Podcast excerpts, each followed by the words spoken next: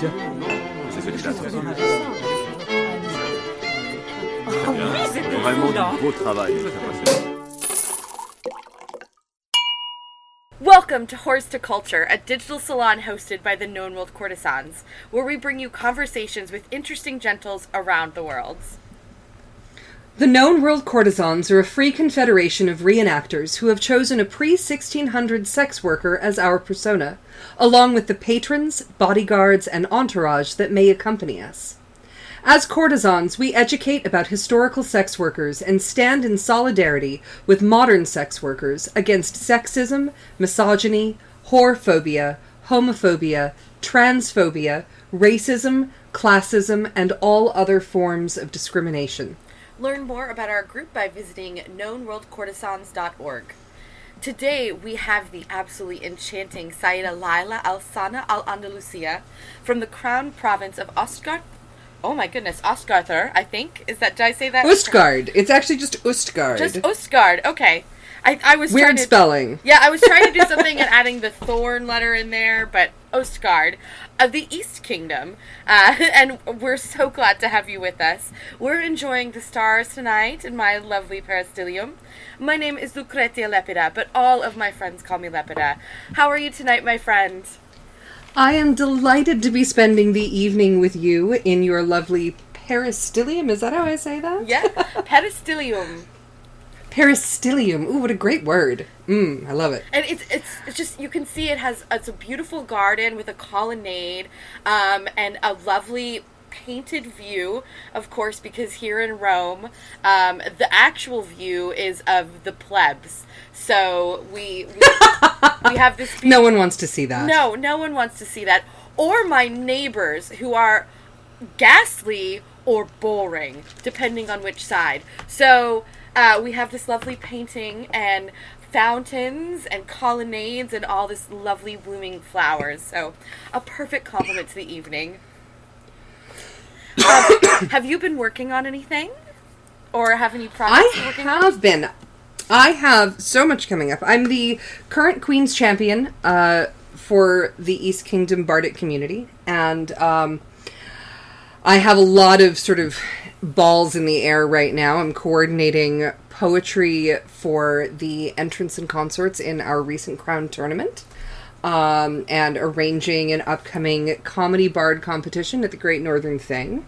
Um, but mostly I'm getting ready for Pennsic because you know how it is. Pennsic takes over your life. And this is my first Pennsic.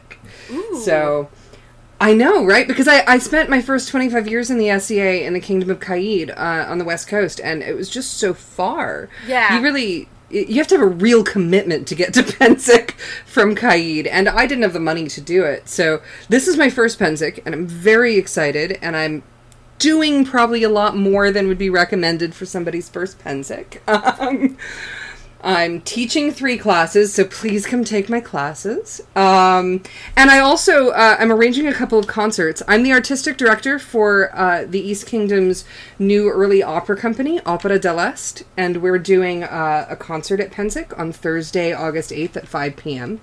So please come out for that. That should be a lot of fun. And I'm also doing a solo concert um, of Ladino music primarily, uh, which is Judeo Spanish music from before the Jews were kicked out of Spain in 1492. And that concert's going to be Saturday, August 3rd at 7 p.m. Both of those are at the Performing Arts Pavilion. And I- so I'm getting ready for those. And I want to I want to interject uh, super quickly that I have heard you perform. If you're not familiar, listeners, with this kind of music, it is absolutely breathtakingly beautiful. Um, and Lila, you perform it just absolutely. I, I was I literally had to like stop in the middle of what I was doing and just listen when I heard you performing um, while I was serving um, across the way at the uh, the the salon at, at Gulf Wars this year. So, and we've had you on the podcast um, in one of our previous episodes. So, listeners, if you're curious and you can't make it, check it out. But if you can, you absolutely should go. Okay, Oh, thank you so much. you're so welcome. Um, I'm also planning a big party for Pennsic, which all our listeners are invited to. Um, and it's going to be on Sunday, August 4th at the Great Dark Horde encampment. We haven't set the start time, but it will be in the book, whatever start time it is. And it's going to be a fabulous uh, party in the style of the court of Shah Abbas First. So it, there's going to be Middle Eastern dancing and drumming. Uh, we have a band called Ishtar that's going to be playing, who I hear are fantastic. Oh, that sounds We're going to have um, some featured performers. I am hoping that I can I can convince some lovely courtesans to come help us out and serve drinks and food and and also model because we're going to be having some live art. There'll be a, a, a an area for live art and people can come and sit down and draw or they can just come and watch um, the resident artists that we're going to have there. And we're also going to have games and drinks and food and all of that. Also, it's my birthday party, so. that sounds so exciting. I hope it's fantastic. Me too.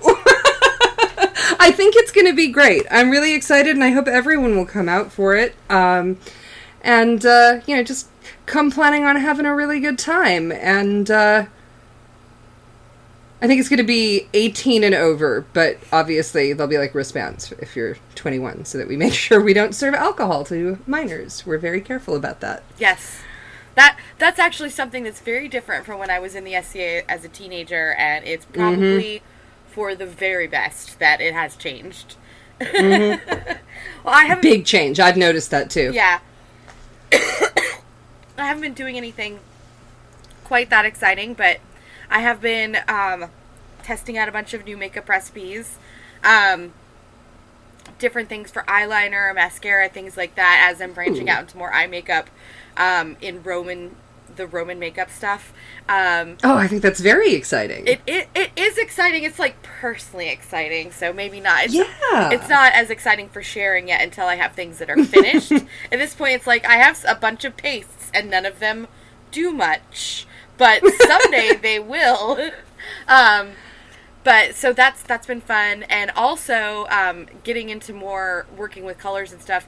I've been working on blending like a palette of colors just for myself, um, and, think, and thinking about like. So historically, you would have had a person specifically in your household, your retinue, your entourage, whatever, or yourself, depending on how much money you had, who would make up your makeup for you, and every mm-hmm. single mm-hmm. piece of it would be completely individualized. So, you know, getting to have like my four lipstick slash blush colors and my four eyeliner slash mascara colors and you know eight eyeshadows that are just for me is a really like unique experience as far oh, as yeah. makeup I can imagine telling your your servant or your slave, uh, "Oh, make it up a little bit warmer this time. It was too cool mm. to highlight my eyes or something like that."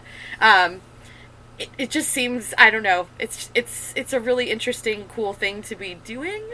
Um, oh, I think it's wonderful. So I have to ask you two things. Okay. First of all, do you remember?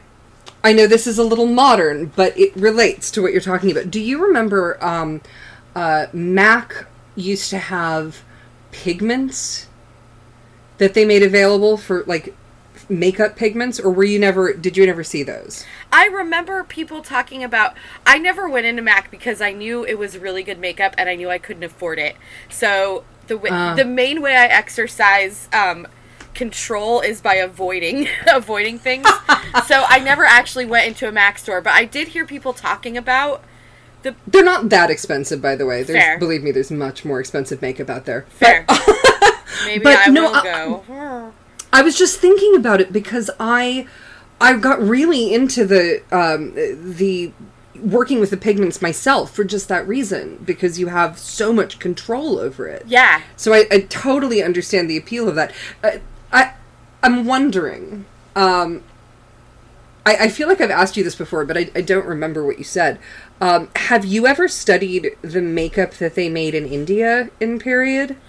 I have touched on it briefly, but I haven't. There's some really neat stuff. yeah, I haven't delved in super deeply. If you have any sources, um, you know, actually, uh, you're gonna laugh so much, but the best source, the very best source for Indian makeup. Sutra? Yes. I think we did talk about that before. yes, the Kama Sutra is your best source okay. for Indian makeup. Okay. There's there's tons of information. I will. So it it doesn't actually surprise me that much, and not just because I think we talked about this before, but because um, the Art of Love is a really good source for Roman makeup. In book three, Mm. Ovid spends a not small amount of time describing everything for women and of course it being what it is it's for how women can make themselves appealing to men so it's makeup and hairstyles and dyeing your hair and what color clothing Right. you should wear and what sexual positions you should use to show off your your figure depending on what figure you have and It does make sense. it does it that, does that you would have those things all together because I mean traditionally we do tend to think of makeup in terms of attracting a mate. Yeah That is sort of its origin point. Oh yeah. Well, and um, for both genders, when they wear makeup, that's a big part of it. Um, Historically, usually it's been more about the conspicuous display of wealth than decorative. Like it's still about attracting a mate, but you decorate yourself to show off how much money you have, not to Oh, that's yourself. interesting. I was associated jewelry that way, but I didn't know that makeup was also in that Oh yeah, vein. because it's more like it's usually makeup goes with perfume, and Mm-hmm. perfume is almost entirely just about luxury. It is very much so.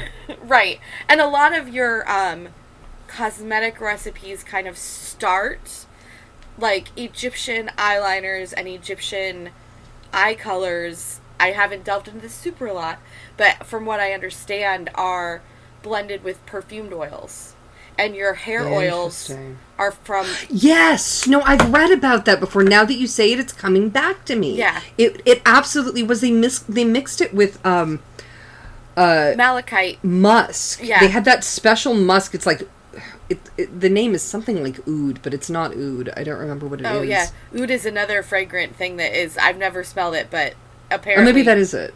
it's Maybe that's what I was thinking of. fair. Well, it might be like a lemmy or there's a lot of different like crazy things. Yeah. But so they blended it with perfume oil, and then the perfume oil fo- is, forms the basis of like hair oil, and then the perfume oil, and perfume waters, and perfume vinegars. What would a person with allergies do? My God.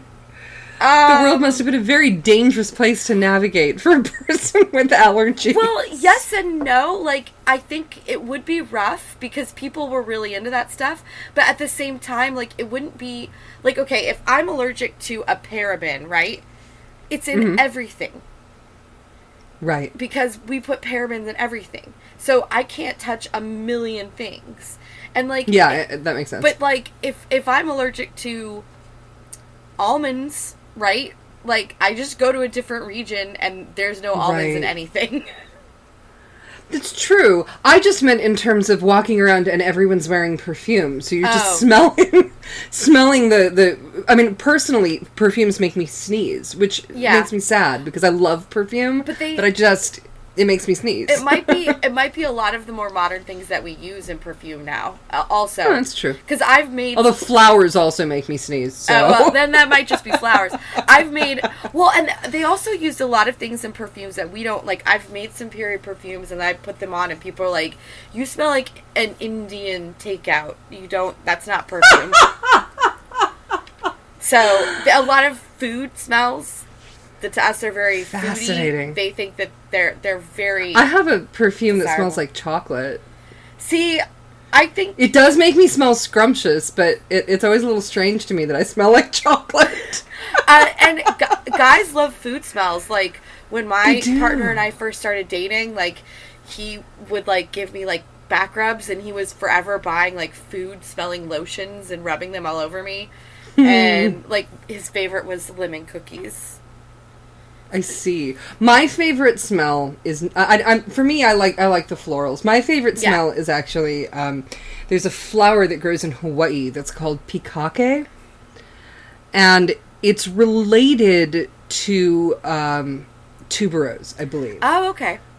uh, or to jasmine. No, I'm sorry. It's it's related to jasmine. Although actually, jasmine and tuberose may be related. No, I can't I think remember. they are. It's related to jasmine, but it's it's a unique scent, and Yeah. there's just nothing like it in the world. Um, Jasmine is my favorite, and it's impossible to reproduce. You know what I mean? Yeah, if if you smelled pikake, I bet pikake would become your favorite. Just just telling you right now, it's like jasmine, but way better. Heard. I believe you. I believe you. There's, there's, um, when I used to play werewolf, there was this like jasmine hedge that was that grew at near Oh. On the way to the bathroom, and every time I'd go to the bathroom when it was in bloom, it would take me an extra five minutes because I'd have to stop and just face plant into the blossoms on the way there and on the way back. But this has been an amazing tangent. Oh my goodness! I know love it's it. I a great tangent, but this is all courtesan related. Oh, I it mean, totally is. What It do we do? is. We um, dress ourselves in beautiful clothes and wear makeup and fragrances. It's true. It's very it's very important. I was actually getting into a really interesting discussion with a woman who studies Roman history about how Roman courtesans would do that differently because of all the sumptuary laws. But like she's like, but once you got home, you'd break out all this stuff, and I'm like, that's really crazy because we think about it much more as like a advertising your wares, but you would be a little bit more prim, I think, in public, so you didn't go to jail.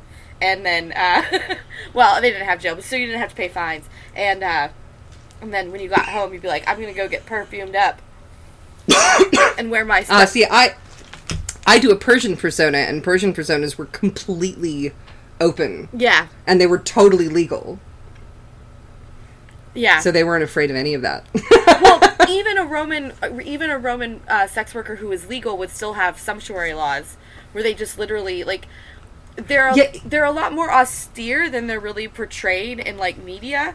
Um, Interesting. because they really val- Not in Persia. In Persia, Yeah. they were the opposite. They were like sumptuary laws. Ah, Yeah. we're going to break all of them on purpose. Per- I actually that's part of the aesthetic about like Persia and and and India that I really love is that like add more layers, you know, like let's just add more gold and more layers. It'll be gorgeous. And that Yeah. luxury and that just indulgent vibe is really it's really sexy, I think. Um so, are we drinking tonight? What are we drinking? I am drinking a lovely mead that was crafted by a local Östgard brewer. That's Um, wonderful. I love mead. Oh, mead is one of my favorite things about the SCA. it is the the booze that you can get in the SCA is really quality. Um, and I, there are things I never thought I would have liked before that I have tried and been like, this is amazing.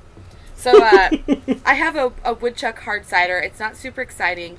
Um, oh, but I love woodchuck. It's great. yeah, it is. It is, but it is one of my favorite things. If you're listening, woodchuck, you can absolutely get an endorsement from us. You can sponsor our podcast anytime. we are so down for that. if you make any kind of Moscato, Yes. I, I will rep you for the rest of my life. oh, I love Muscat. It's, it's my favorite, and I don't even care. I, it's to the point now when people give me shit about it, I'm just like, Oh no, I sat there with you. at Gulf Wars and drank like half your bottle of Muscat. you did, you did. But you know what? It was fantastic. Like I was when I came back and my bottle was mostly gone. I was like, oh, and I was like, I bet they had a good time. And and then like right when I was getting around to remembering that I didn't have that much wine left for that night, um, Alistair and Samuel like pulled up and they're like, "We got you something at the store," and I'm like, "What is it?" Thinking it's like a candy bar or something, and they just pull out another huge jug of wine, and I was like, "You guys are the best." And we That's didn't even finish that one. I ended up giving like half of it away at the end of war. uh, so there, there you go. Woodchuck or any any maker of Moscato. Definitely. Uh, or mead. We're good with meads too. Oh, yeah. It's true. so uh we have a new we have a new patron for the podcast. Um he is a local baron here in Trimaris and he has jumped in to support us at the fifty dollar level and I'm gonna he it's I'm so excited I'm gonna thank him twice um because it's um really awesome to know that our message is important and there are people out there who believe in what we're talking about and believe in making sure this thing, this crazy idea I had in the middle of the night, um, continues to exist. So, thank you. Um, and uh, do you have any new patrons or new patrons you might be looking I- for? I actually do have a new patron, although I haven't spoken with him about about mentioning his name on the podcast. So I'll wait until the next time. Um, but I'm also looking for for more new patrons. I'm looking for uh, lords and ladies who don't mind helping push my wheelchair around events. I promise I am a charming conversationalist and a very accomplished entertainer, and I will ensure that you have a truly delightful event anytime I am accompanying you. So, if you are interested in being my patron, come to my website. We actually have a form for that. Oh, that is snazzy. Uh, I, know, right? There's a new patron form. I love it. And I have to actually recommend like your company is sublime, your entertainment skills amazing, and you know so many people. I do. I can introduce you to everyone.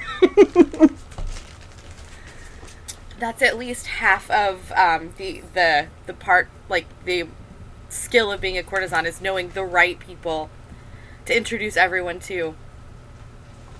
Absolutely. I um, it's it's not an official courtesan thing, but I am bringing one of my friends to an event tomorrow night for the first time because uh, I discovered that the world is very small, and uh, a woman from his temple is having her pelican vigil, and she Oh. and my friend, my mundane friend, is a friend of her son, so uh, she, you know, is just like super excited. She's getting her pelican. Come on.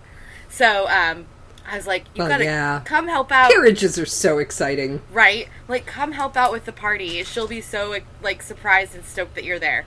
So he just came over to try on some loaner garb today, and uh, we're gonna go out to the event tomorrow. I'm really excited. Oh, that's so much fun. I love bringing new people in. Absolutely. Let's just cut out all that coughing. Right. Whoa. so, um, we had you on before, and we talked about the amazing rock star courtesans of Persia and India. Um, Which was fun. It was yes. a fun conversation. we had a blast. Um, and that was actually the first time I really got to know you. Um, but it was amazing seeing you at Gulf Wars, getting to know you in person, hearing you sing. Um, but you're back today to talk to us about something that gets, um, like the idea of it gets tossed around a lot and brought up a lot in, for different groups about courtesan households. Yes. So, after 25 years in the SCA and having been a founding member of a household in Caid, um, I, when I moved out to the East, uh, I was really excited to start my own household for the first time. Um, you know, I had all that all that experience that that had built up over the years, and there were things that I I- I'd always thought about how I would run a household if I were doing it Yeah. myself. So, uh, the way that my partners and I decided to build this household was um, to center it on a very, very specific time and place. Um, our in our household, it is always fifteen ninety nine. There's a special magical property. when you get to the House of the Lotus, it becomes fifteen ninety nine, and every year on January first, it is fifteen ninety nine all over again. It's like a Groundhog Day year. Do you do you have like New Year's parties? Well, we will. Okay, I was gonna say you should, because that's Yeah, no, we- we will. Just have one. Just make a fifteen ninety nine banner. You never have to make a new one. I wrote a blog entry called "Party Like It's fifteen ninety nine at the New Year." I love it. I love it. That see, I I'm working on figuring out my magic date. I have it narrowed down to like a ten year range. Well, for my uh, Welsh persona, for my Roman persona, I have it narrowed down to a hundred year range. So I'm working on it. well, see, I sort of did a cheater thing Okay. because because we have this magical property for our household. Yeah. Um, m- my persona story actually starts much earlier, and it.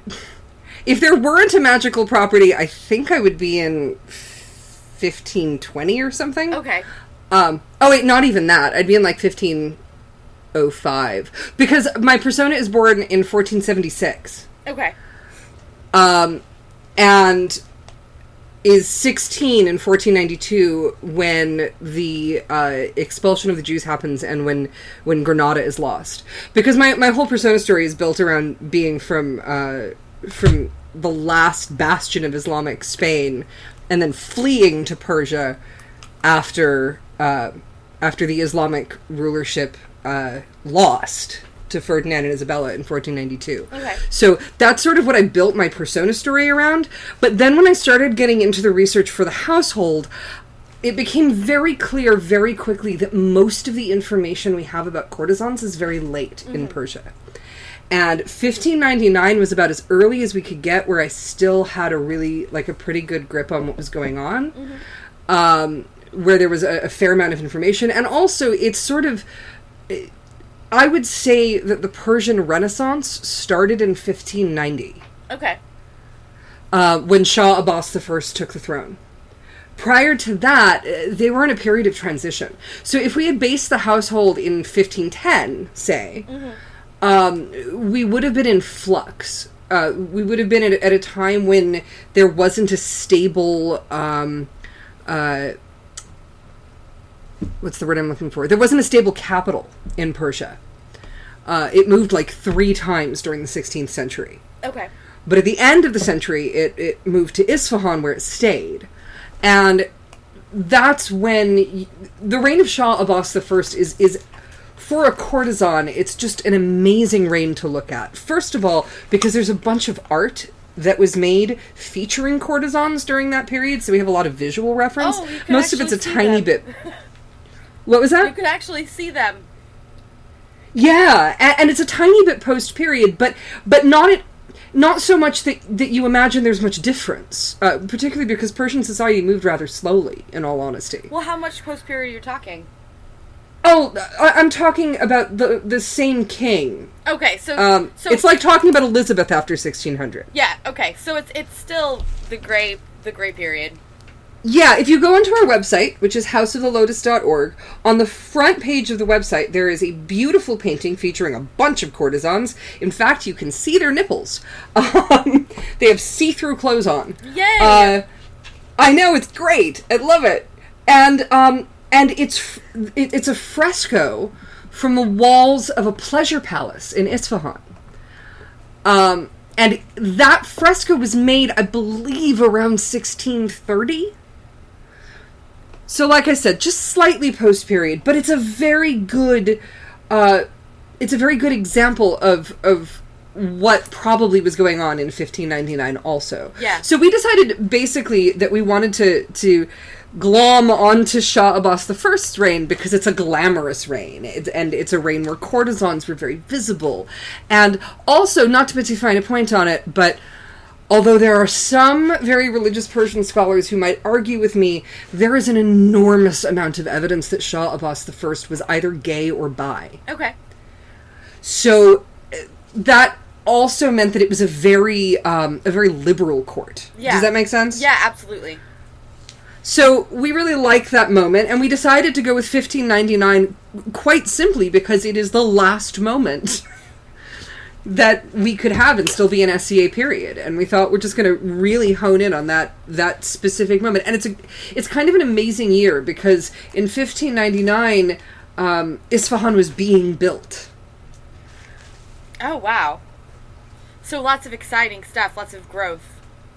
Yeah, it's a it's a it's a growth time. There were parties. It was super interesting. So we decided to build our household around that and to create this sort of the center for the household. Now, because we have this magical property, not everybody in the household is of Persian origin. Obviously, I'm not of Persian origin, actually.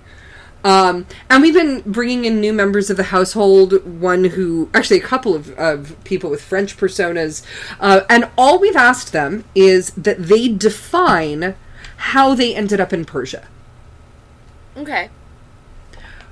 The anachronistic part of it will just magically transport them in terms of years, but they do need to know why they're in Persia. If they're from France, how did they get to Persia? Do you see what I mean? Absolutely, yeah.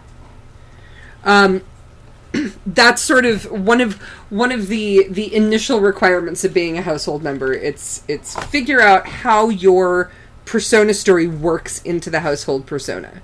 And we'll just fudge around the time and nobody really says anything about that because, ah, whatever. if you want to be funny about time, you're just going to be like hung up on it forever, you know? Like literally forever. And you'll never get to anything else. So I'm just like, yeah, it's fine. I have a, I have a there's a Roman courtesan with a, a 16th century uh, Japanese patron, and it's fine. Yeah, exactly. These are these are some of the things that we just we sort of accept in the fantasy of the SCA. Yeah.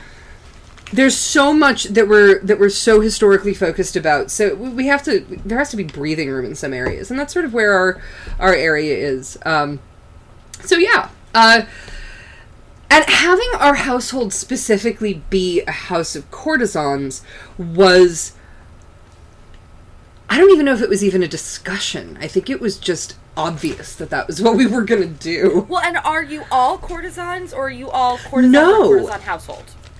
No, actually, we're a courtesan household, but we're not all courtesans. Well, so I mean, Um, like a courtesan and their their entourage to not use Yes. SCA specific words. Also, Yes, and because we are we're very focused on persona, um, both individually and as a group. Um, we've identified our role in relationship to the kingdom, you know, to to Persia, um, and we have a relationship with the Shah, and we, um, in fact, I, it was sort of intended for later in the conversation, but I'll just briefly mention it now. We actually have a household project right now where we are designing our household estates.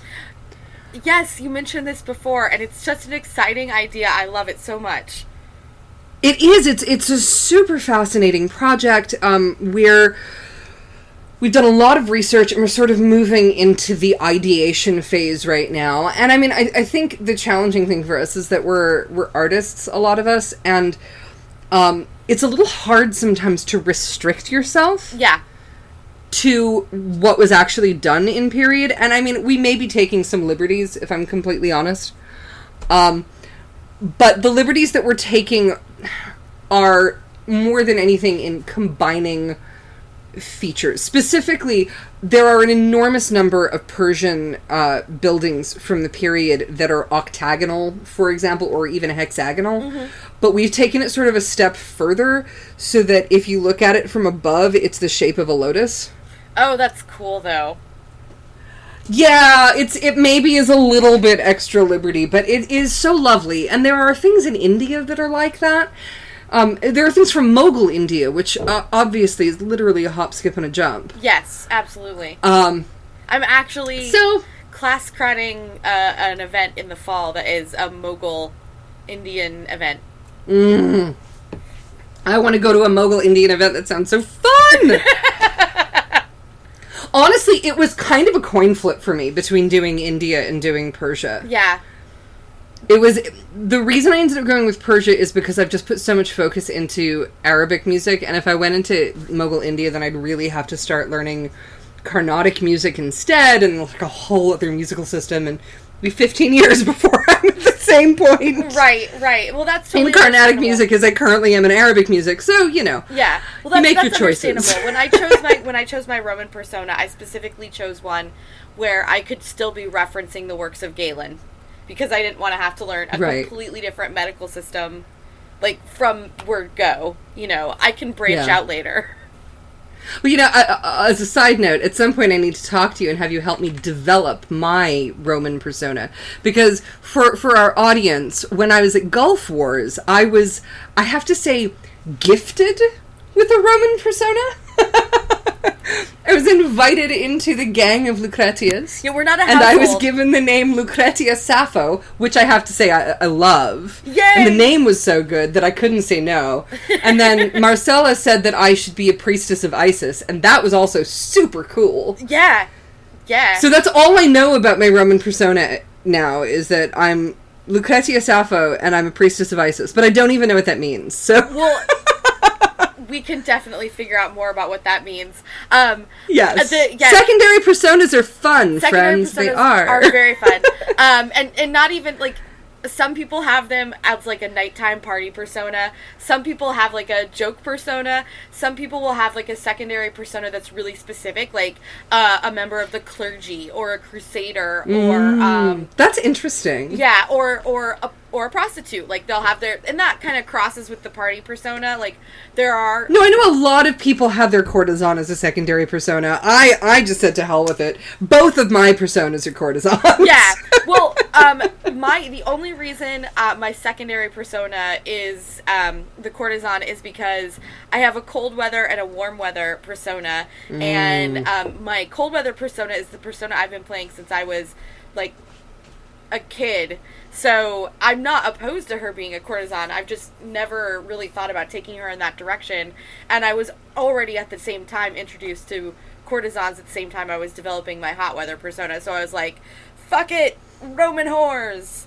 Um, It's very convenient. It is. I mean, I have to say, I feel like I, I may end up playing my Roman persona more than you might imagine simply because I hate being too warm. yes. Although I also I just wear wear saris and like that doesn't actually it's not appropriate for either of my personas, but I don't care. yeah, it's comfortable and they look beautiful. So why? Why would you ever not? It's also one of the really amazing benefits of being in a wheelchair. because saris are hard to wear. yeah. But when you're in a wheelchair, they don't budge. you know what? That's that's true. That's true.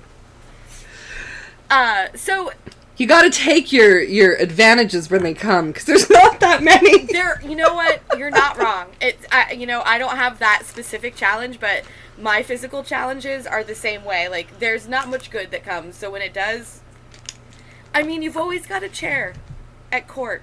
I do. I always have a chair. Also, I have amazing skin. It's actually a side effect of my illness.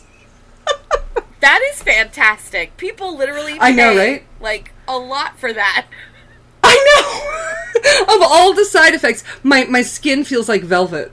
It's actually one of the ways that you know when someone has Ehlers-Danlos syndrome is that my my skin feels like velvet. That's really interesting. Weird, right? Right? That yeah. Well, that's like um okay, this is really tangential, but um It is. We're off topic, but so, eh. well no, but some people think that um the incorruptible bodies of saints that emit Uh-huh. sweet smells may actually be caused by the fact that the people were diabetic oh, and they're preserved by like sugar inside their body cuz an excess of sugar Oh, actually wow. does preserve things. Um That's amazing. it's a wacky thing, but um, yeah. And then they would smell they would smell sweet, which could easily be mistaken for roses or something, if uh, someone had a mind to. Love morbid history. Right? Me too. It's the greatest. Okay, so So back to the House of the Lotus. Back- so and- and- courtesan household, Persia, fifteen ninety nine. yes. So, um, what sorts of activities are you doing as a household? Um, you mentioned planning your estates, which sounds amazing. Anything else? Well, we have our website, which um, we're really trying to encourage all of the household members to start blogging on the website, and also anytime somebody does any sort of a competition or anything, we put their um, uh, their documentation up. So if you're interested in seeing documentation, we have a whole blog just for documentation on the website. But we have other projects we're working on um, uh, too. I mean, we have the we're working on garb for the whole household. We want everyone to have uh, not matching, but all like very, very high end Safavid Persian garb so that we can all, you know, go to a party together and look fabulous. Yeah. I know people love the matching stuff and I know that like it kind of imitates paintings, but I just I can't I can't imagine it was really his super historical. So, I don't know. I'm not I'm not really into the matching. I'm I'm like you. I'm more into like coordinating a level of affluence and Yes. and um finery. Affluence, finery, and, and also just consistency of time and place. Yeah, that's true. Um, we've been bringing in new household members. Um, we have uh, a few new people, actually. Um, we brought in uh, a young man named Estienne, who is uh, he's one of the French personas that I mentioned, and Estienne is uh, Estienne de Bellefay. Is uh, he's just starting out in heavy fighting? He's very new to the SCA, but we're very excited. I, I like taking people under my wing and like helping them get started in the SCA. It's one of the things I love. So, um, He's a wonderful singer, and I hear I haven't been to any of the fighting practices that he's been at, but I hear he's very talented, and we should watch out for him in the future. Um, so that's exciting. That is and exciting. speaking of having household members who are not courtesans, his persona is not a courtesan. His persona is actually a patron of one of the other courtesans in the household. Okay. Um, and then we also just brought in another courtesan, Ameline, um, who is a lovely, uh, a lovely young woman, Ameline Quidosnois. Again, we got the French names going on. We got a bunch of French people in the household now. I don't know how our Persian household ended up with so many Frenchies. I mean, they like nice things. They do. They do. And Ameline, uh, her story was basically that she uh, she wanted to see the world, so she traveled as much as she could, and then she found that Isfahan had fabulous parties, so she stayed. That that's a fantastic reason to stay anywhere. I agree. I agree. So, um, yeah, it's you know uh, one of the things that I think is great about having a household is that we're all sort of uh, there to support each other's goals, and and if somebody's newer, we're there to help them get started, and if somebody is experienced but they want to branch off in a new direction, we're all there to sort of support each other. I, I think of a household as being sort of an extended family. Yeah. I don't know if that's how everyone views it, but it's definitely how I view it. I definitely think the support is a big part of it. Um, even households that are like completely combat focused, or my own household um, with Cada Oro that is uh, research focused. The main thing we always do is support each other. You know, Yeah. There are even some households I've I've come across that are just like party. They they throw parties, and and not like period just awesome parties um and and but they're still there to support each other whether that's you know with obscure ingredients or uh, research sources or patterns or help making a project or just you know help with your hangover they're they're all there to support Yeah, absolutely. Um, so yeah, I, I think that's a, a pretty common thing across more and households. So we should briefly mention for anyone not SC who might be listening, households are a like are do they even have a legal? I don't No, they have no official standing in the SCA. Yeah, they're just sort of a folk practice. They're unofficial groups. Yeah. Um, so they're unofficial groups, but they're incredibly common. Um, people form them all the time. They will sometimes have a charter written up. Um, a lot of them have. We haven't written ours yet, but we're working on one of those. Yeah, a lot of them have a charter, even if it's um, a completely mundane sort of governing document, just so that they have some sort of touch point for everyone to be on the same page, literally.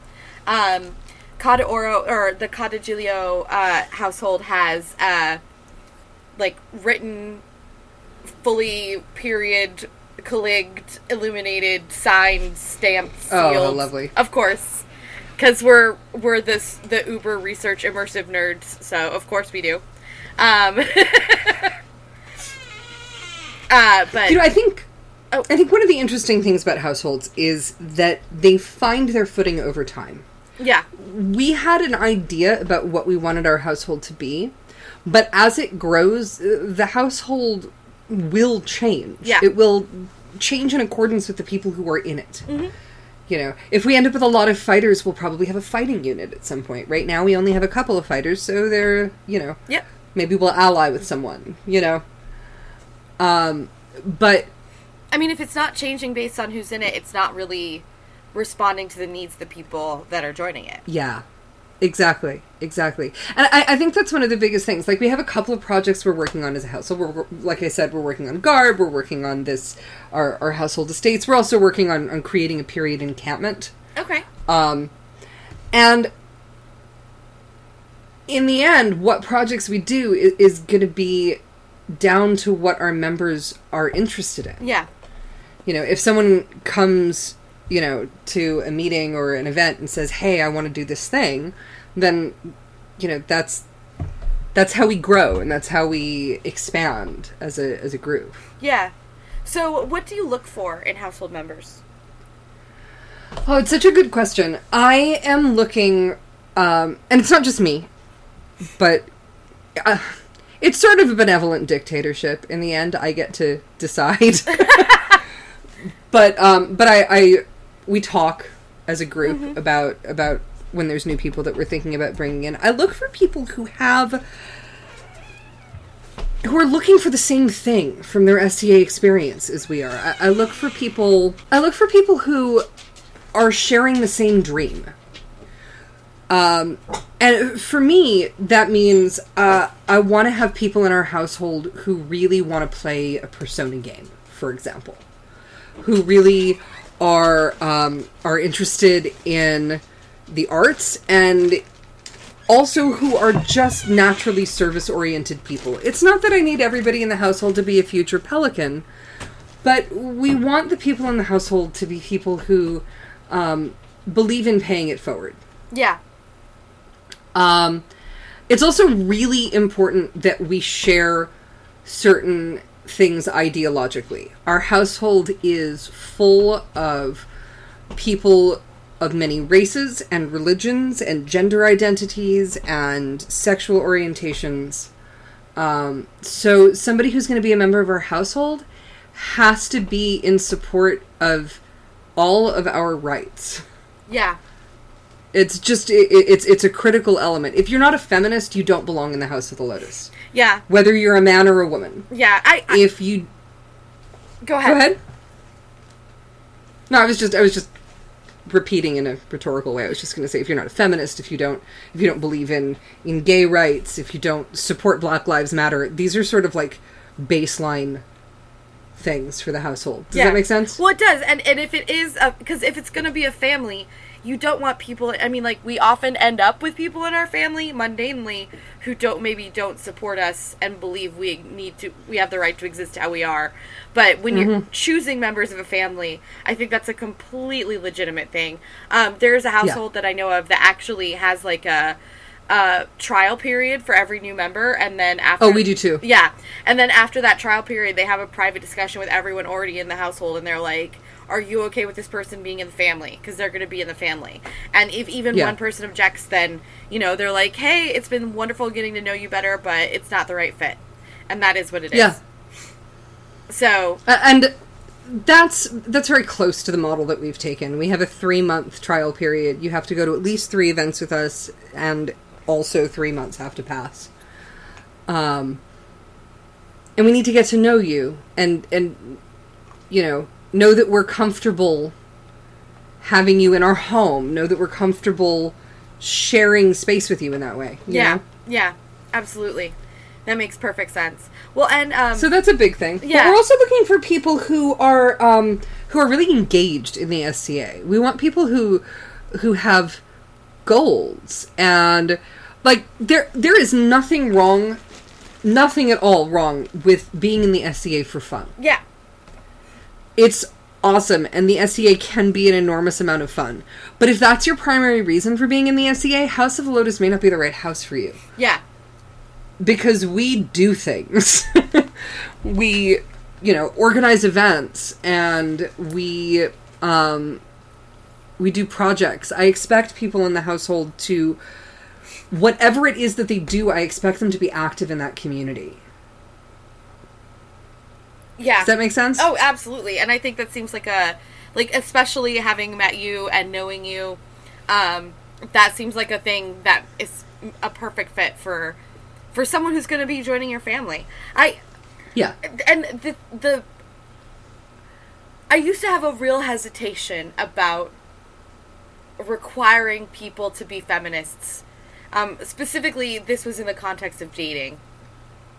Mm-hmm. But I had a really hard problem, you know, saying because to me it's a political label. Like I've always thought of it as a political label, and mm-hmm. I've also always thought that like I'm not going to limit myself based on someone's politics. But a couple years ago, actually, a partner that I was seeing at at the time pointed out to me like, why should I feel obligated to date people that don't think I am equal to them?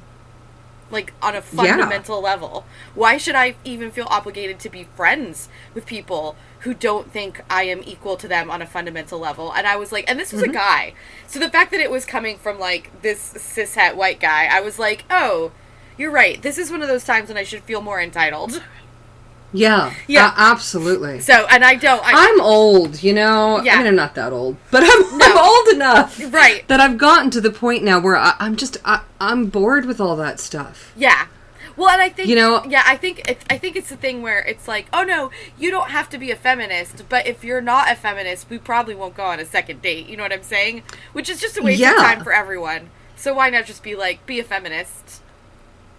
Yeah, We have a form on our website that we ask people to fill out if they want to be members of the household. I love it. And there are mem- there there are questions. Yeah. Um, that say things like, "Do you consider yourself a feminist?" Yeah, that seems legit. I mean, it's Yeah. your your family. You've got to feel comfortable with each other. So I totally understand that. Um. So if someone wanted to become a member of your household, this segs very nicely. One of the ways they could do that would be to go to your website and fill out your form. Yeah, absolutely. If somebody fills out the form, I'll contact them right away. Okay. Um. What are some, Um, what are the other ways, or how does someone become a member?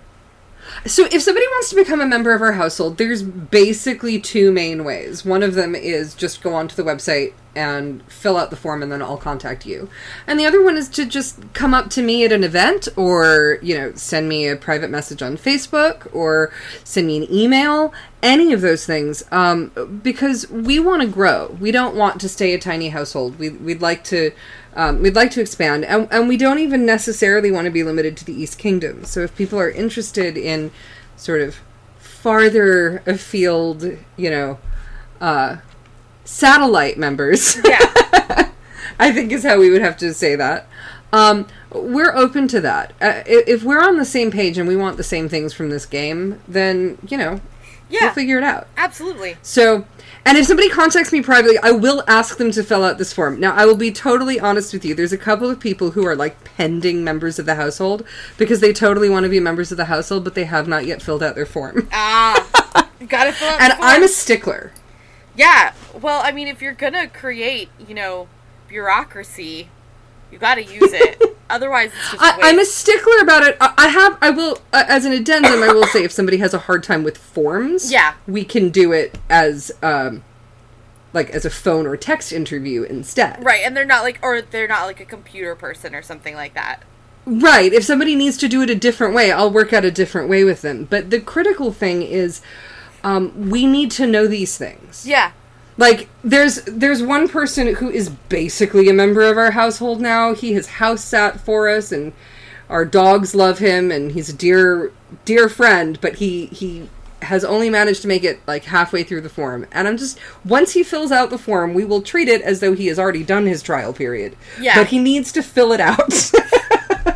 Yep. There, there's And we have that in place for for a reason. Yeah. Um, because the form itself also tells you things about what's expected of you, right? You know, we have questions like I said, do you consider yourself a feminist? What are your feelings about LGBTQ people? You know, we ask people if they participate in any performing arts. They're not required to, but as a courtesan household, we are especially looking for people who perform yeah. particularly because in Persia there was um, a, a very strong correlation between the performing arts class and courtesans. Um, and also because we ask them things like, do you have food allergies? And are there any special accommodations that you need? Yeah. Which are, you know, Which- good to know. Yeah, really important for us to know as a household so that we can plan things effectively. Um, and I understand that not everybody is great with forms, but we talked about it. The, the the founding members of the household. We had a little meeting about it, and we basically came to the conclusion that if a person couldn't be bothered to fill out the form, then they weren't quite ready to join the household. And once they could be, Yep. then maybe they were ready. I think that's completely fair. You know, you put an investment into the people that join your household. Um, Yeah. In that support, so there's there's no reason um, not to want to know that they're going to be invested back. You know. Um, yeah, absolutely. So on, you've talked a lot about the website, and I just want to make sure our people know what all they can find there. Um, you got Oh, I'm so excited about our website. We built this beautiful, beautiful website. Um, and I mean, it's really like, it's physically beautiful because we have designers in the household. holla. I know, right? So, um, On the front page of our website, houseofthelotus.org, you'll see a introduction that tells you about our household and a little about the SCA and links to the SCA pages. And we also have a household affairs blog on the front page where it's supposed to be every month, but if I'm honest, it's more like every two months. I successfully write a um, a, a blog entry in which I sort of catch everybody up on new household members, on any awards that have been won in the household, etc. It's like you know a Christmas letter, but it's almost monthly. Yeah. Um, and we have a calendar underneath that where you can check what events the household is planning on being at. It's not like a commitment or anything, but it's likely. Um, but beyond that front page, really, if if you're interested in digging deep on um, a, a, lot of very specific arts and sciences sort of things, there's there's a lot of things uh, to look at. There's a section called classes and handouts where we have handouts from any classes that members of our household teach, and that includes uh, classical Arabic music and Ladino music, and also color theory. Um, very important. And there'll be more yeah, color theory is a big thing, and we're going to be adding more as we go. Uh, we're developing a um, a series of classes. Actually, um, we're developing a, a, class series that we are calling the Renaissance Art Foundations workshops, and those classes include color theory, drawing and composition, still life drawing, nude figure drawing, clothed figure drawing, and perspective. It's basically like a crash course in the advances that were made in art between 1450 and 6, 1450 and 1600. That's a beautiful idea. I love it. We're unrolling them one at a time, and we're very excited. The color theory class was a smash, so oh we're, we're. Do you have handouts or anything for that? Yeah, there's handouts online. Oh my gosh, I will have to check it out. I I've been yeah, add, absolutely. I've been wanting to add like as I branch out into eyeshadows. I've mm-hmm. um with with the non because European makeup is just the red and white for people who don't know already. Um, I talk mm-hmm. about it pretty frequently on the podcast, but just in case. Um, but as I'm branching out into doing other eye colors, like it's becoming a lot more like modern makeup as far as mm-hmm. your palettes and everything. And I realize um how many people don't know anything about modern makeup either? And I'm reminded of when I used to teach stage makeup. Um, I, I specifically, whenever I taught it with teenagers, would do a section on street makeup because they were teenagers, right? And it was normal for them not to but every mm. time i did it with adults they would end up asking me to do the same thing on one of our request days. So um, i just I, I was sort of coming back to me that i'm like you know if you're going to talk about eyeshadow and eye colors oh yeah. people are going to want to know how do i know what eye color looks good on me? And then you're going to have to get into color theory. So i like literally well, and the other thing that color theory color is great so oh sorry. no it's okay. I the other thing that's thinking about it. Oh i need to add this The other thing that's great about color theory with what you do is that we teach people how to mix the colors they want. Yes. Yes. And obviously, what you do involves a lot of color mixing. Oh, yeah.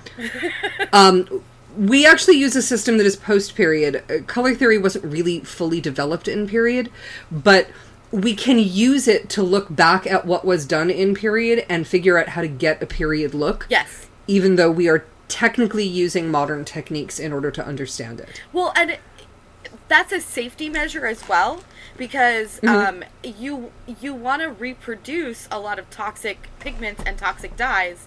Uh, that's true. Because the reason we don't use them anymore is because they're toxic, but we use them right up until we had replacements. Um, Some of us still use them. Yeah. but not for makeup. Yes. Definitely not for makeup. Definitely not for makeup every day. Um, because uh, I have I have made makeup out of toxic things, but I don't wear it every day. I wore it for an experiment and under safe control conditions. Um, you have to be very careful about that. My mother once almost killed herself because she was wearing gold paint over her entire body and she forgot or didn't know that she had to leave a big patch of skin open. Oh, yeah. you can die. She was pregnant with me. She almost died. Oh my. Yeah, no, I'm I'm very careful. People hear that I, I have done actual makeup experiments with lead and vermilion and they freak out, but I'm very careful. Well, I love vermilion. Nothing looks like vermilion. I you know. can't mix vermilion. I know. It's the bane of my existence. Red 6 is Oh, close. it's an amazing color. Red 6 is close with some carmine. It's close, but it's not the same. Anyways, um, Well, check out our our uh, color theory notes. It's a very long handout. Actually, I'm looking at it right now, and it is that's awesome. it is a very long Well, handout. yeah, and you need Um, you need to be able to like read descriptions of pigments. Some because some pigments don't exist anymore, or we don't know. You have to be able to read description, then know how to make them, and then Yeah. and then look at it and be like, this can't be right. I'll tweak it. You know, like you have to have that grounding in color theory to really start to be working with um, what I call dupes of toxic things, or or Mm. um, even just mixing it so it looks nice. Well, our color theory class is based around uh, a system called the Munsell system. It's a 19th century system, actually. Okay. Um, but it's really it's it's a really really effective system, and it more accurately represents uh, the nature of uh, pigment than um, the the traditional primary and secondary system that we think of is sort of off because basically uh, instead of four primary colors the Munsell system has five Okay. What what um, what five colors? green is also a color Okay. That makes sense. um, a- and it's it's a much more accurate depiction of the way the human eye registers color. I'm definitely Um, gonna have because actually we see green more than we, we see variations in green more than any other thing. yeah, and and yet fascinatingly, we did not. Oh no, it's blue. We named green really early on. Never mind. Fascinatingly, nothing. I've, I've, That is interesting. The, the history of color is super interesting. Yeah. There's actually, I just realized that there's another handout that I, I haven't put up yet, but I will because it's done. It just isn't up, which is um, a class that I teach on uh, authentic Renaissance acting technique. Ooh. Um, which is to say, how to perform Shakespeare and Shakespeare's contemporaries as they are meant to be performed. It doesn't really work to take a modern acting approach. no. Uh, there's a different way. yes. Uh, so I have, a, I have a wonderful, wonderful worksheet on that, which I will um, I will put up. And uh, so that's one of the things. I Classes and handouts. We've got that- all this information. That makes me love you on whole new levels because I taught like I had a, a summer camp that was like a hands-on living history um, Shakespeare camp for kids, and basically Uh-huh. it was like basically it was like you're gonna live as a Scadian for two weeks. Um, oh, that's awesome. during the day. That, but another big part, like it was patterned around the schooling that Shakespeare would have had. But we also Ah. did we did like the bare stage acting and like the all the Oh, interesting. all the directions are in the dialogue.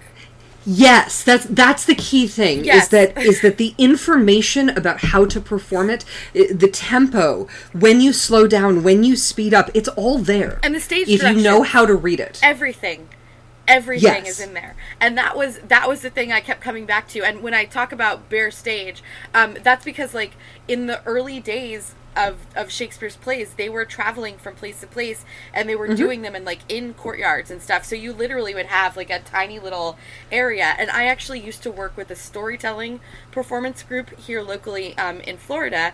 And they basically do the same thing. They like go to like a historic house or historic um, place and then they'll do like they'll tell stories as if they're people from that time period but it's Oh, it's, that's great. it's kind of like a guerrilla theater element in that you're just moving into a space and working with it and Yeah. that's that's what shakespeare would have been doing in the early before he had his own company when he was working with other companies and then after he had his own company in the early days that's what they would have been doing so that's like that's the birth Well, and even in the style. globe, there weren't a lot of sets. No. I mean, we have this.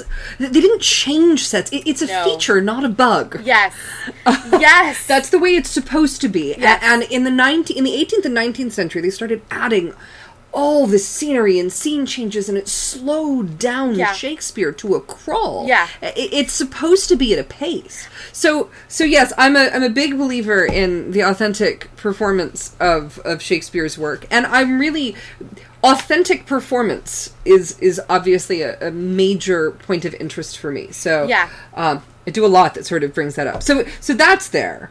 And then let me tell you what else is on the page. We have a research page which has links to um, a few different blogs. Basically, our, our our website has like a million blogs. So there's a blog that's about courtesans, harem women, and eunuchs. okay there, there's an arts and sciences blog. There's a blog about Isfahan and its architecture, and then there's our documentation blog. Okay. And all that stuff you can access through the research thing. We have uh, portals about each member of the household, so there's like an individual page for each household member. And we also have pages, and this is this is probably where the meat is. There's pages for each of our big projects.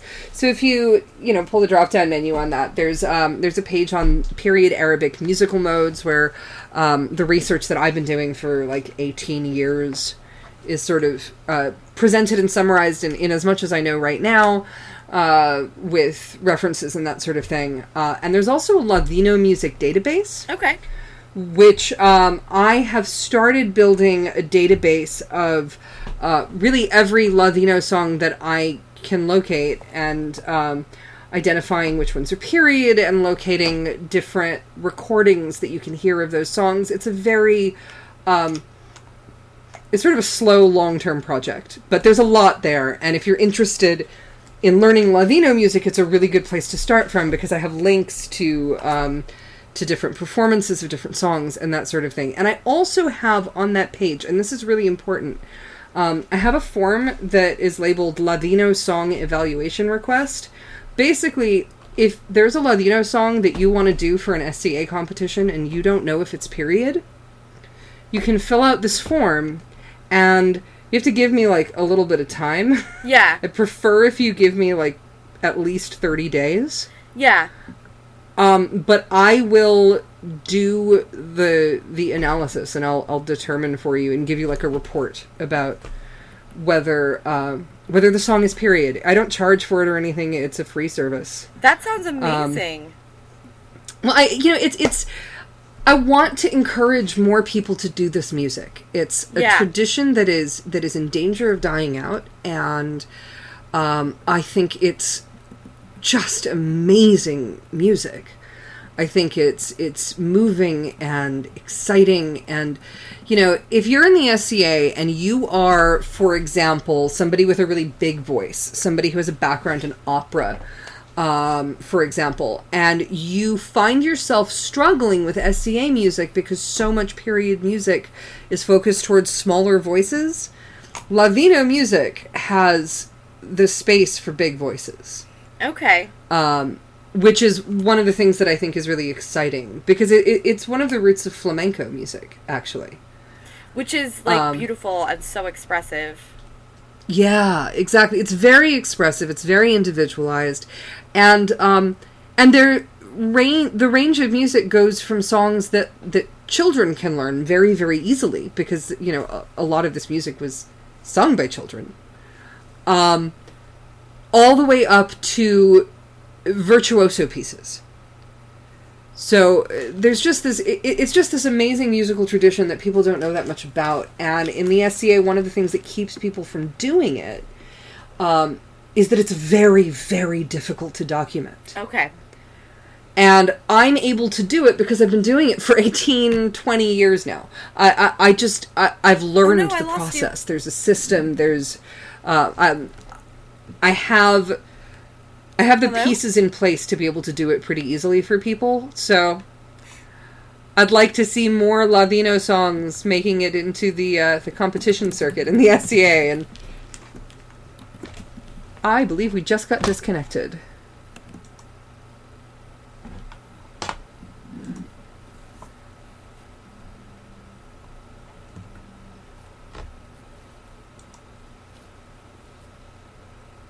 Hello. We got disconnected. We did. It's all right. We found each other again. Did you just leave your Okay, thing recording? There you go. All right, I, I the recording is still going on my end. Perfect. So, um, I think what I was saying was um, that yeah, it's it's difficult to document unless you have a lot of experience. So since I have that background, and I want to see more of this in the competition circuit in the SCA, and just generally getting play in the SCA, Yeah. um, I will do what I can to to help it break through. And you know, every song I document is one more song that we know for sure is period.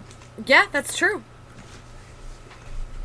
I, I Although honestly, like half of them are not period. Yeah, when people send me a request, about half of the time it's not. that yeah, it's it's people send me videos about cos- like period cosmetics and I'm usually like this is really I'm so glad that you notice I'm interested.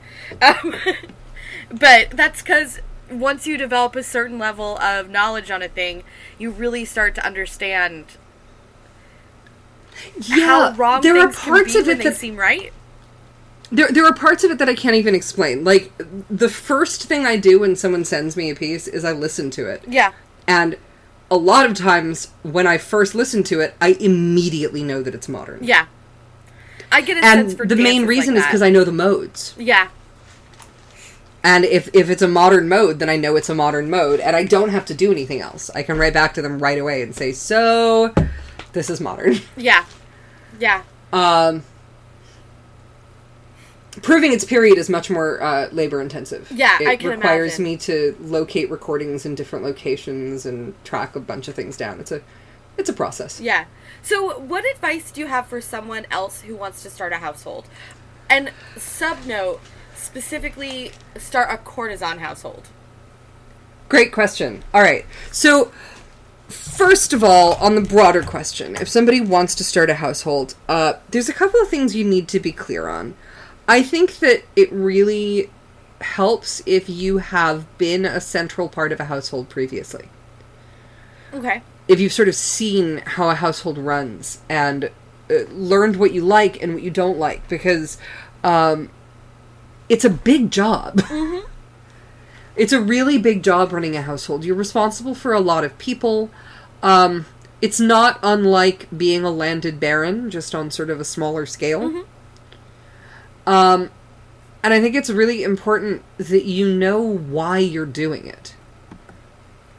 Like, what is the reason I need to build a household? Am I filling a gap that that exists in uh, in my area? You know, um, in my case, like I looked around, I said, "Are there other courtesan households? There are not. Are there other Persian households? There are not." Like, so this is it's it's a unique space that we're filling Yeah. Um, and it's also a performance focused household and and sort of knowing what those things are knowing what the things are that that you care about and that give you a reason to want to create this thing um, i think it's really important. Because if you start with just a vague idea that you want to get together with a group of friends you can create a household but it's not necessarily going to last. Yeah. um, having something that, that that ties it together, I think, is really useful. Now, don't get me wrong. What can tie it together can be we are a bunch of people who really like to drink, and we're not that focused on authenticity. That is a perfectly acceptable Yeah. basis for a household, and I have seen it work really well. Or we camp together, and it works well, so we'll keep doing it. See, I don't know. For me, it's hard for me to see people who just camp together as being the same as like a household household. yeah. Do you know what I mean? Because it's it's not an all the time thing. Fair.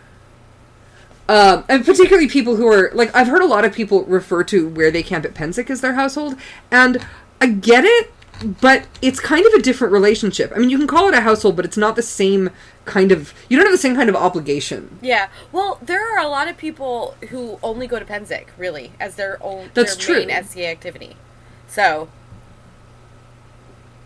that might be That is true. If that if that's the case, then that would be completely applicable. Well, yes, then then then actually, I suppose that would be a, a perfectly reasonable way of thinking of a household.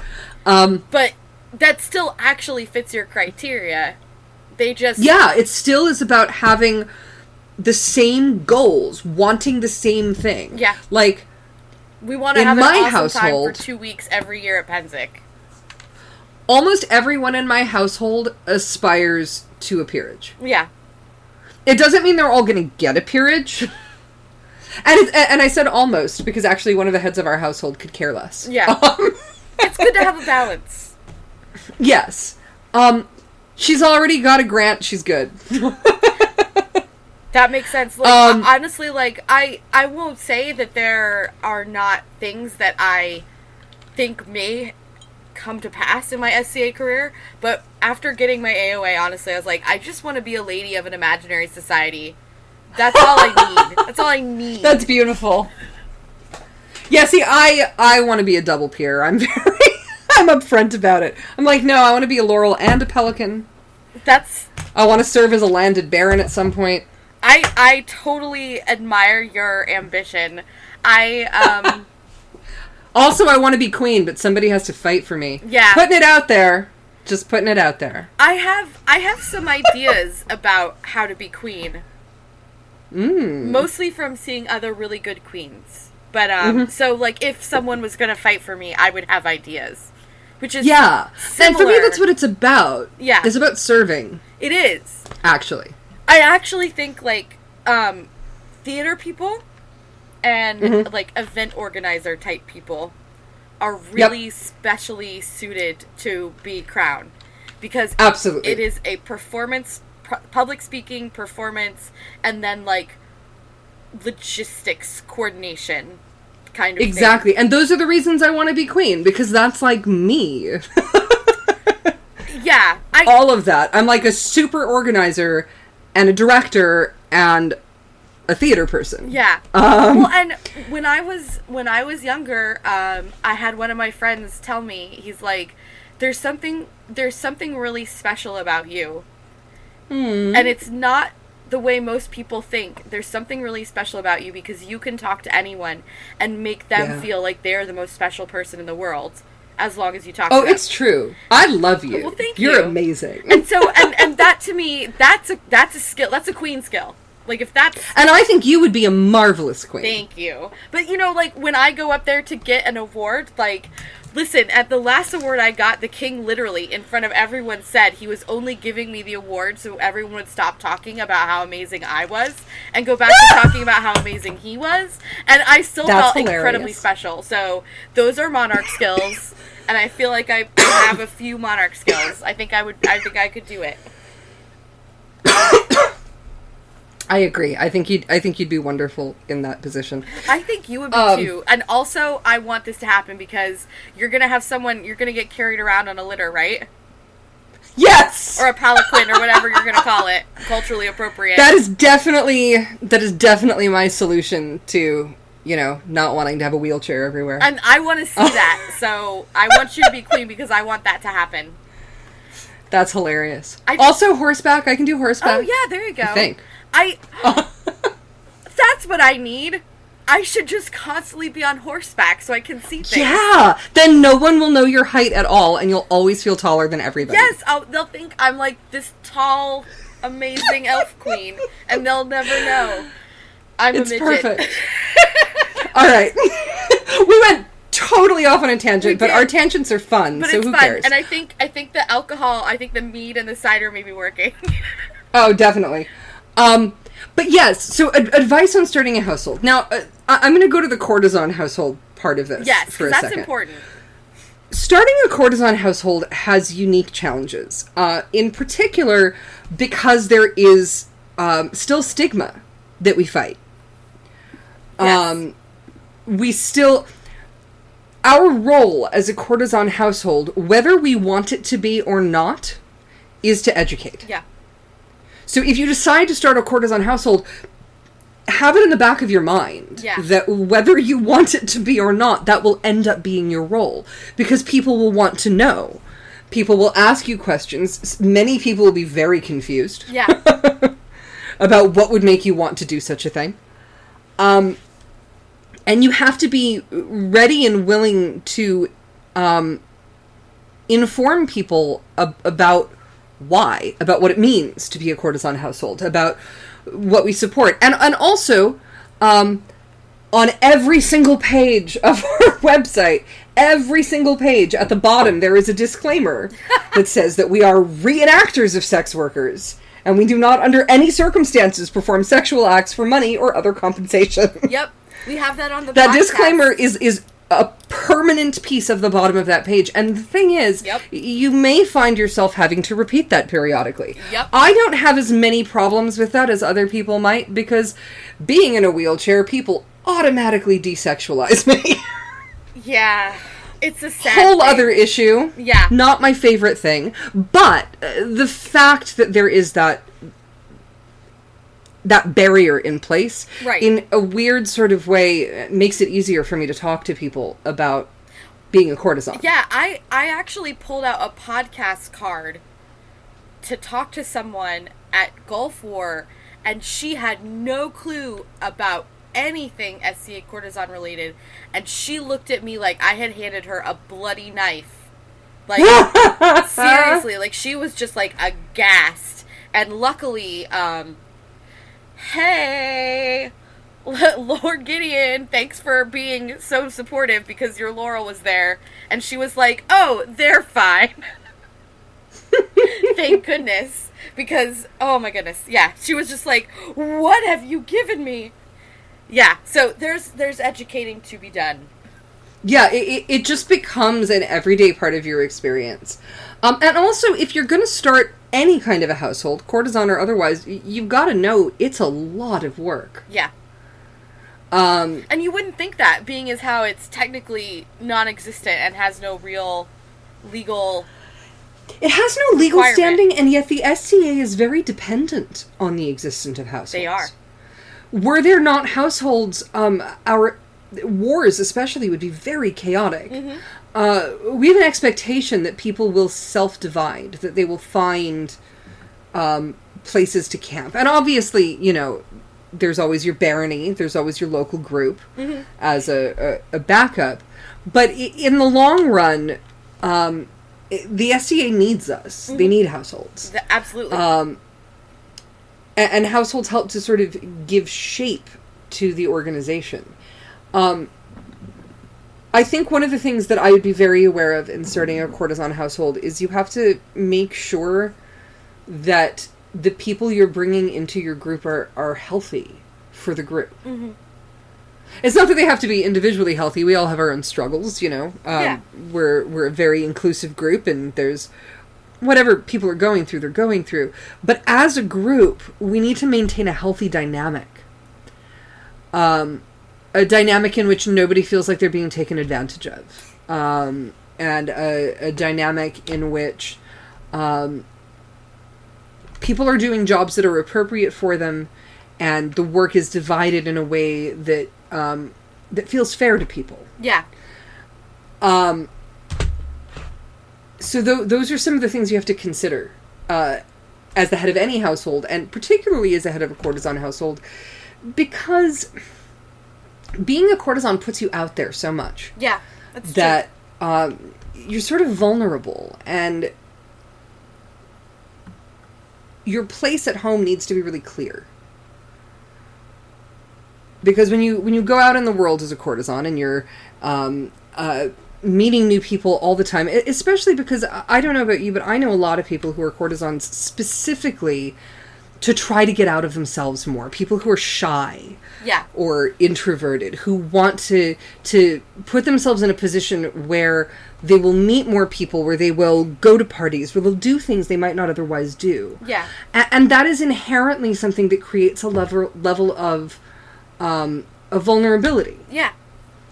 uh, and as the head of a courtesan household you're responsible for watching out for for your people That's very true. um, and, and making sure that like I, I feel like if I sent one of my courtesans out for the evening with a patron and the patron was inappropriate or abusive or that sort of thing, I would feel a responsibility. Yeah. Do you know what I mean? Yeah, absolutely. I totally understand.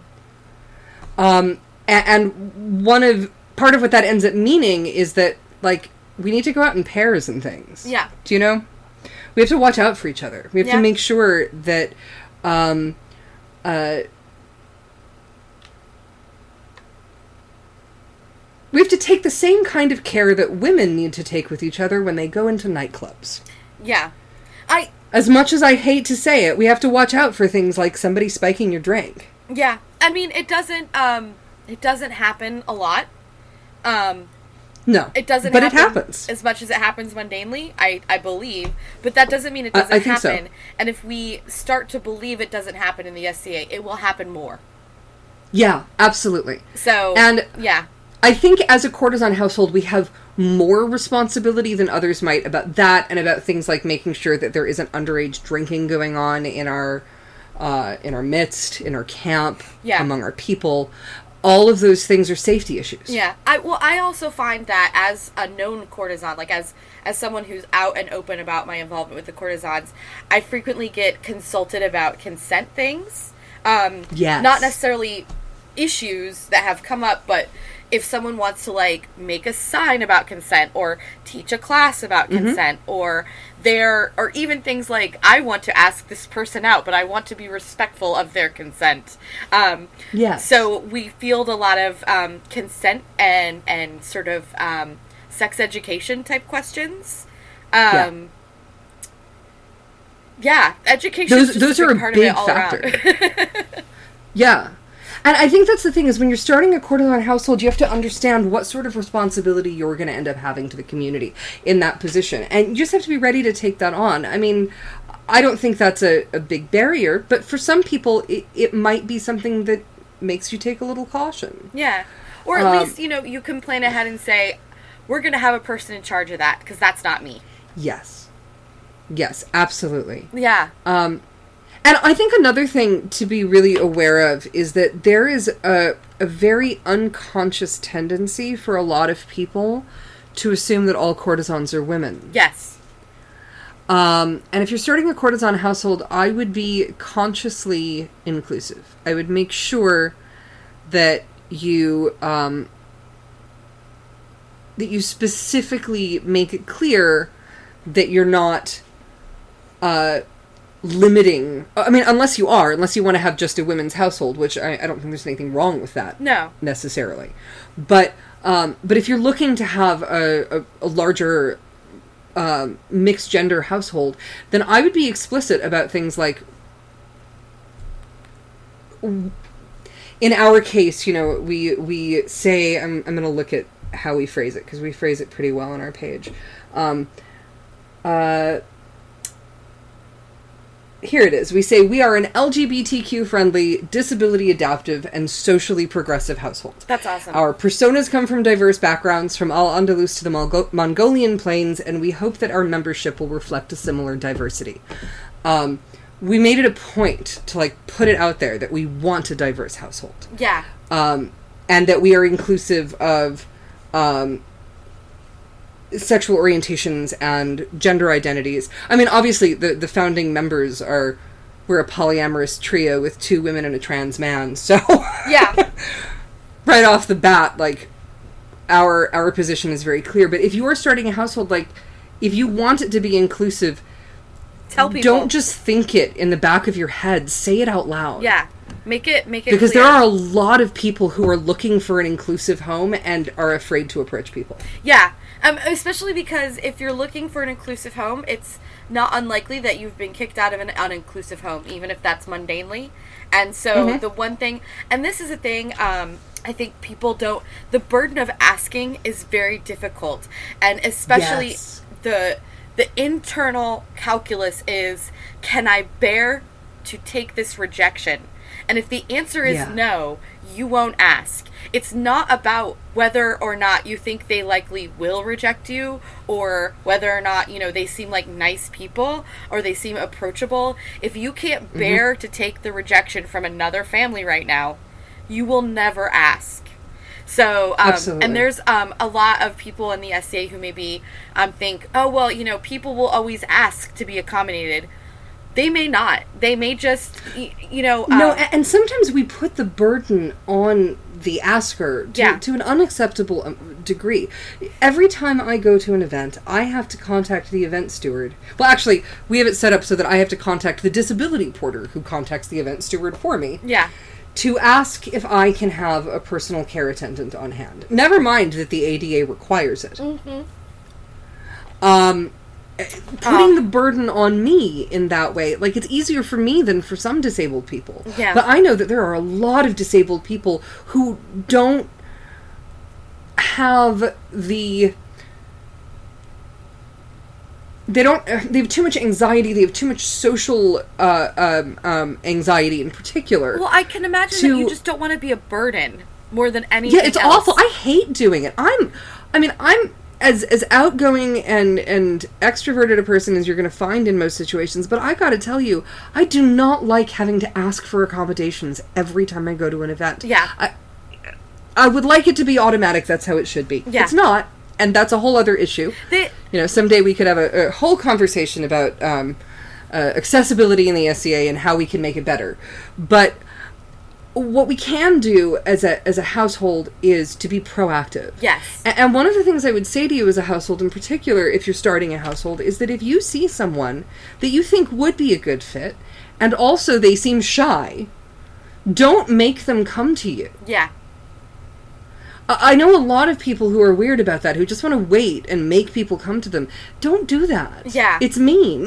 it can be really mean like for some people like for me um i i i like offers but i don't like to be sold on things so you know Yes. for me personally but that's the thing is that that's all it has to be, is just saying, right hey. well and i'm obviously not the sort of person that needs that like i think interacting with me for five minutes shows you that so you know yeah. meet the person where they're at. If the person is a very outgoing person, then all you've got to do is say, "Hey, the form is here if you ever want it." But if they're shy and it's obvious, maybe be a little bit more warm. Maybe be a little bit more inviting because not everyone is in- extroverted. And I encourage you to look for orphans. yeah, You know, uh, orphans come in, in a lot of different forms in the SCA, but um, sometimes they can be the most loyal and supportive and amazing household members you could possibly imagine. yeah, Um, and you know, when you are an inclusive household, that's often not difficult because you look around an event and you go, "Oh, hey, that gay boy over there looks really uncomfortable." yeah, you know, he looks like he doesn't know anybody and he doesn't know who to interact with. You know, and then you go talk to him and you say, "Oh, hey, this is a nice person who gets along well with us. Maybe we should invite him to come hang out with us sometime." And that's sort of where you start it from. That's how you bring people into a household. You start out by saying, "Hey, hang out with us." Yeah. And then you figure out how everybody feels, you know? that makes perfect sense. So, I encourage you to reach out to orphans. There's a lot of there's a lot of them in the SCA. Yeah. Um, Th- There's a I'm on a mission in to our diversify society, our like, society. Emotional orphans, just in general, because we're such a Yeah. and um, we're such a we move so much, um, and we we're so disconnected from like different social groups and and and things like that. So yeah. yeah. Well, uh, thank you so much for being with us tonight. This has been a wonderful conversation, and I'm so glad that we got a chance to have it. It has. It's been great. We've been all over the place, but I think it was uh, exciting and informative. I hope our audience feels the same. I think the wandering ones are sometimes some of the best just because we get into some little nooks and crannies of things that we never even would have planned to talk about. So, Absolutely. yeah. Uh, it was, and thank you, lovely listeners, for joining us today for Whores to Culture. We hope you've enjoyed listening as much as we've enjoyed sharing our salon with you. Make sure you always have a seat in our salon. Subscribe to our podcast on your favorite service, and please give us a five star rating. It only takes a moment and it helps other people find us.